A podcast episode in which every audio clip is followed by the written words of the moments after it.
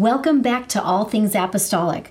We've recently been talking about Gen Z, some of the research, and also interviewing pastor and youth pastor Boston Young. So we're going to be continuing that interview today.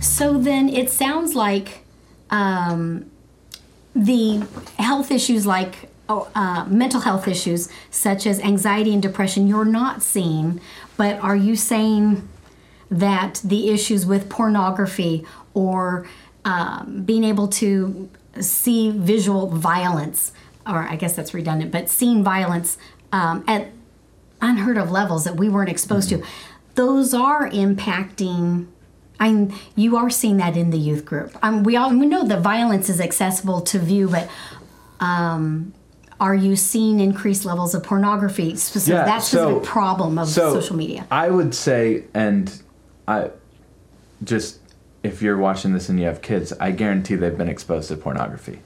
So ninety something percent of young men under the age of twenty In church? in church, period. This is this is focus on the family or someone did this Okay. study. Is it's in the nineties for boys. So if you think your son has never been exposed, he has. But that So- that percentage is just I saw it, but I'm They've been not. exposed. I'm not But like repeatedly looking at it. But the addiction numbers are off the charts. Off In the church charts. and out of in church. In church and out of church. And for for women, it's in the seventies. now that is the part I Yeah. I really I struggle with. Um, I don't understand. So we've been raised. Of course, I'm in the. um I was born in the '60s, but my generation knew that, or we were taught boys are visual. So. Um, if boys are going to have a problem with pornography, it's because they they are um, stimulated by visual things, but girls are stimulated by touch. So, why would pornography through an electronic device be appealing to girls? I that part I don't. That part I'm not gonna get into honestly Okay. because I'm not an expert and I I don't really want to speak on something that I I can't. But I would say But it is an issue with both there boys is an and girls. issue with both. And I w- what I would say is there's something that I'd rather someone else speak Okay. to why. But there is something different for Gen Z and millennial. This is not just a Gen Z phenomenon. That there, uh, when I was younger, sexting was a big thing oh yeah. and there was there was people Yes. who who would never think about going and doing actions but they were addicted so and sexting would be it's either words or actual Or- with pictures, or with pictures of themselves, or- images yes, of themselves yes. that they're texting back and forth Back and forth. okay and so I, i'll let an expert i'll let on the why. sister beth ballas or adam and krista or someone like that speak Okay. to the why i don't i don't want to get into that because I, I am not qualified. Okay. but what i would say is there is something about the technology and something about the way all of that psychologically probably spiritually the eyes are the Yes, gateway to the mind. okay so mm-hmm. there's something there for girls and boys. It's not just boys it's gir- the girls is actually nobody talks about it but it's off the charts as well so is there's something there spiritually psychologically sexually that is going on Now, are parents not supervising young people enough? Or it just once they got exposed, I mean, they just have private access to their phones whenever they want. Okay, so this What's enabling Okay, it? so this is the problem is you and I are 100% incapable of monitoring correctly. yeah. There's no Okay. way there's no way you can monitor at a level of just completely there's no access because I- access is, and you I'm I know Yeah. you you do a great job. No, I'm well. I have But- certain guidelines, but I would Yeah. be one of the first ones to say I'm blessed that. Um, um, uh, well, anyway, I m- my daughter thankfully has standards of her own yeah. that I've taught her and she's Well- adopted. But I've not been one of those parents that has been really vigilant on this stuff. So, I mean, I worry about her, but I would, I'd even, this might be wrong to say, but have been more worried about if I had a son because I didn't do a good job about. Remember how the, on the internet they used to have you could get buy these programs that Covenant certain, eyes and stuff yeah like certain things couldn't come up. I don't even know how to do that kind of thing so, on phones. So this is one of the problems is the the young people like my youth, my youth group is a lot smarter with technology than I am. And they mm-hmm, can yes. figure out a loophole for anything I try and fix. Mm. And so it doesn't work the I'm I'm not saying don't put guidelines and rules and all that kind of stuff. Okay. I'm not saying don't put Covenant Eyes. Covenant Eyes is very important or whatever brand this isn't a Covenant Eyes plug. Right, but right. any any kind of And they have that for the internet, not Yeah. just for on computers, for but on your phone. your phone, everything. Okay. And I'm, you know, there's we people doing it right now, and that's there. It notifies. So if a young man looks at something on his phone, it notifies his The accountability or accountability Well, whoever's person. accountability, Okay. and that then they can have a meeting kind of thing because that's where the biggest deal of getting out of it is accountability. Is the you most young men that get addicted to pornography get out of it because of accountability. That's Mm-hmm. that's how you get out of it. because they can sneak it and They no can- one yeah. knows and it's yeah So, but really, what it is is the the the deal to me is not putting all these crazy boundaries and locking up the devices Mm-hmm. because they'll figure out a way around it. Okay, so they'll they'll use they'll use their Xbox or PlayStation to watch pornography if you have a blocker on their phone. They'll use they'll use a school computer.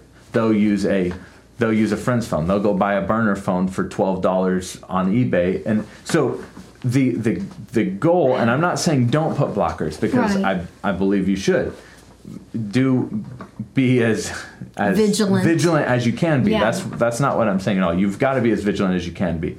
But the goal is not vigilance. The goal is accountability. Mm-hmm. Is if you're talking once a week, this is me as a youth pastor. Is once I know a young man is addicted to pornography or a young woman is addicted to pornography, I'm not talking to the young girls. I'll send them to my wife. Mm-hmm. But if a young man is addicted to pornography, we're going to meet once a week, or I'm going to have him meet with someone to help him once a week, and that is how we get out of it. But it's not the the world of just saying, "Oh, just put a covenant eyes on your phone and we're solved." right right That that doesn't work anymore. So you've got to figure out new ways around it. well and going back to what you said previously about gen z and purpose mattering to them um, it seems like perhaps one of the ways to help people fight against it would be having them see it maybe in a perspective of how it's affecting their life, how it's Yeah. impacting.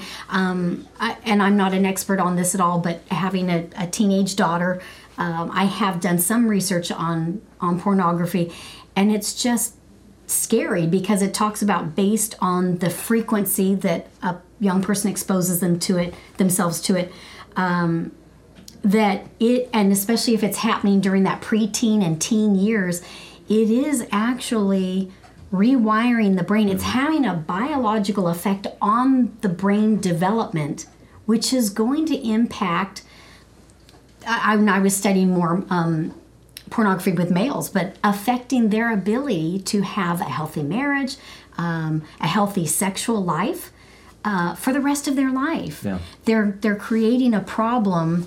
So does that realization, if Gen Z is motivated by purpose, um, instead of external, so maybe they don't want external rewards, they don't want external bounds, somehow, and this would go even for standards in church, I assume, there has to be an internalization of the purpose Yeah. for them Yeah. to then be motivated. No, that's the that the That's the ideal to strive toward, Yes, is there's a there's a motivation, not a boundaries. Is the boundary you got to put the boundaries? I'm not Mm. Right. once again I can't Right. reiterate that. Put the boundaries up, but you've got to motivate why this is important, why we've got to fix this, why we've got to break this demonic stronghold, why we've got to get through this, why we can't be addicted to this, why it's important that you break this now rather than just five years from now. Right. So there's got to be a all right. Now we we move on, and it's that whole with Gen Z. It's the motivation thing. It's all right. This is why it's important that we break this. So does um, the Rock Church or um, other church apostolic churches do they set guidelines that they recommend for families uh, in terms of like social media use? For example, um, I've heard uh, or some would make recommendations like don't even give a smartphone till 16 if your child needs a phone because they have to be able to communicate with their parents uh, they're going to be at an event and, and need to say come pick me up. Get them get them a flip phone. But don't give them something that has social media on it until high school. So I'm aware of instances of kids under 10, and this is not a one off, and this is not someone on the internet. This is the reality of the world we live in is multiple parents have their children have been exposed to pornography or mature themes through YouTube Kids under 10 under 10. So i don't even know what youtube kids is it's, it's well it's supposed it's supposed, well this is part of the deal it's supposed to be the safe YouTube right okay and but and, children's entertainment Yes. and, there's so- still pornographic yes. things on that Yes. So, yes. 100%. oh my Uh, goodness yes. 100%. So you you just have to be as a parent and this is getting into even now I'm a parent. This is not a Gen Z specific right right I'm a, it starts I'm a young my kids are every 2 and 4 months. every so generation is yeah my wife and I have to be very, very vigilant of Mm-hmm. any kind of, you know, even educational. Like if my kid's sitting down to watch the ABCs of trying to teach her ABCs and to count to ten, you you don't just let your kid roam Right. free. You have Well- to be very specific with. and because even sometimes i think the the media the the social media content is not just graphic things like we've been talking about violence or pornography you know sexual graphic uh, graphic um, sexually but sometimes it is teaching um, indirectly values such as um, what's normative for family structure those kinds of things um, more progressive values are being pushed through those mediums oh yeah, yeah, a hundred. so i mean even if it's not graphic very negative we're, you're, there's still a concern of the values that are Mm-hmm. being taught through that that are undermining traditional families Yeah, yeah. I mean, I think it was last week. Uh, they the whole CoComelon with two dads and the boys in a dress transgender Mm-hmm. thing. I mean, the, that show's aimed at three year olds. yeah dancing in a tutu Yeah, exactly. Yes. So that's aimed at three year olds. Yeah. So there's a element of programming. Right, absolutely. Yeah. So, um, since you have two daughters who are under the age of five, both in Gen Alpha, Yeah. What guidelines do you think you and your wife will be setting up for them? So it's important that we, the guidelines that we put, it's important to me that I don't handicap them for their future. Hmm. But also, I don't want, I want to put enough guidelines that I don't destroy them for their right, future. right. So- there's that balance. Yeah, so I want them to properly be able to navigate technology and have comfort with technology. And under some of my shortcomings are because I just I didn't play video games growing mm-hmm. up. I I stopped playing video games at 12 because I, I didn't like them. Mm-hmm. Well, honestly, at, at 31 years old, a little bit wishes I would have had I would have progressed my computer skills and stuff mm-hmm. so I could have some more some strength in that area. but maybe not in video games. Maybe there's not other video ways. games. Yes, Yeah. but like I was completely Yeah. detached from the whole computer Yeah, world. yeah. So I don't want my daughters to have those shortcomings, but at the Mm-hmm. same time, we have to have parameters in place that protect them. Mm-hmm. So we do a lot of. I'll tell you, I'm not. I'm. I'm very pro technology. I my daughters, not Yale so much because she's four months, but Echo because she's she's two and a half is. I I use technology for ABCs and counting and all that. She has her little games that teach her motor skills and logic skills and all that and brain stuff. But even when she's doing that, we have to be very aware mm-hmm. because you know she can be. She she's learned she's two and a half. She's learned is if she's on my iPad and a text comes through, she can swipe it. she can swipe. Well, she presses the wrong button. She gets sent to a video. She's on YouTube. She links to another video, and she goes down the mm. rabbit hole, and she's now being fed information.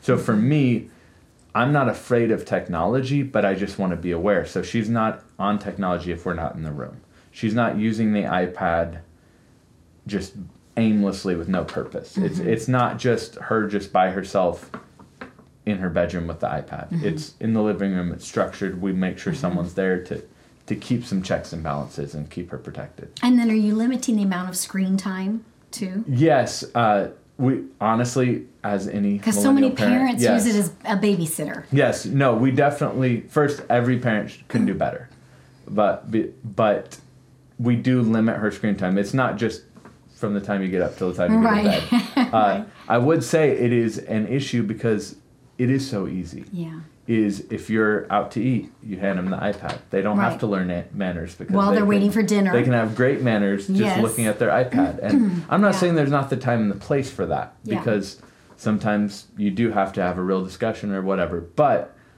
the problem is when that becomes the norm, Yeah. you you disintegrate and your daughters don't have to learn Yeah. manners or And as an example, my, when my daughter was young, um, we had trouble. I mean, until she's about four or five, it's difficult to sit still. And you order, and you're waiting a good 30 to 40 minutes for the meal to come. So we would actually, um, my husband and I would take turns and we'd order together. And then one of us, I don't know if this is good, but one of us would take her outside. Yeah. And let's walk around the parking lot or let's walk around the restaurant, get that energy out. So then by the time we text each other and say the meal's ready, and then she comes in and eats, and uh, and then we'd have to obviously behave at the table through the meal and to the end. Yeah. But it kind of helped because at that young age she had so much energy. So to sit there hungry waiting Yeah. for 30 minutes or more in a restaurant was difficult. But now it is convenient. Just pull out the phone and entertain the child. Yeah, and there is, there is a balance because I mean she's three and a half, so there's elements of the demoniac of Gadara in her. Uh, she can just go wild and start Two throwing. a half. Okay, two and a half. Sorry, two and a half. Uh, so she can just go completely nuts and. Yeah. Okay, uh, sometimes you're just like, okay, whatever. I'll be a bad parent. and Yeah. Okay, so I'm not saying there's not a time or that Yes. whatever, but it's all about balance and it's it's Yeah. limiting the potential for harm. Right. So Right. So that's it for today, but we do have another part of my interview with Boston Young. So please be sure to join me at the next episode where we continue our discussion of Gen Z.